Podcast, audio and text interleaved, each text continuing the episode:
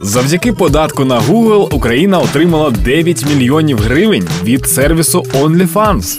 OnlyFans – це такий сервіс, де творці можуть продавати свій контент за підписку. Митці, голі дівчата, фітнес-тренери, голі дівчата, музиканти, голі дівчата. Всі вони працюють заради перемоги. До речі, про голих дівчат. На початку війни нюци стали не просто нюцами, а вагомим вкладом в боротьбу з ворогом. Адже завдяки руху Terror OnlyFans дівчатам вдається збирати кругленьку суму, яку потім вони передають на допомогу ЗСУ. Тож я дуже сподіваюся, що після перемоги усім учасницям руху Terror OnlyFans в магазинах білизни будуть надані добрі знижки. Як бачите, неважливо, як саме ви наближаєте країну до перемоги. Головне це робити, адже це наша спільна країна. Допомагаємо одне одному, підтримуємо ЗСУ, скидаємо нюци. Слава Україні!